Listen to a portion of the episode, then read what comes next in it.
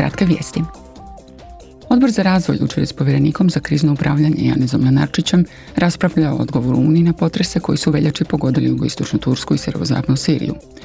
To je jedna najsmrtonosnijih prirodnih katastrofa posljednjih godina, a očekuje se da će broj smrtnih slučajeva porasti jer je ukupan broj nestalih i dalje nepoznat. Nevladina organizacija People in Need informirala je zastupnike u Europskom parlamentu o stanju na terenu. Zastupnici odbora za pravna pitanja odobrili su ovaj tjedan novi mehanizam za zaštitu lokalnih obrta i industrijskih proizvoda.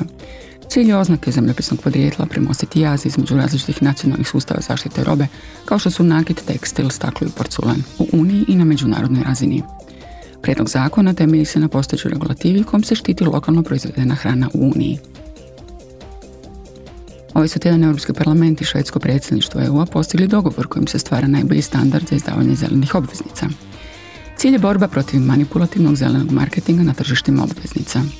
To će ulagačima omogućiti sigurnije usmjeravanje ulaganja prema održivim tehnologijama i poduzećima. Sva poduzeća koja pristavljaju zelene obveznice na tržište odluče koristiti taj standard morat će objaviti mnogo informacija o tome kako će se koristiti prihodi obveznice, ali i pokazati kako se ta ulaganja uklapaju u njihove tranzicijske planove.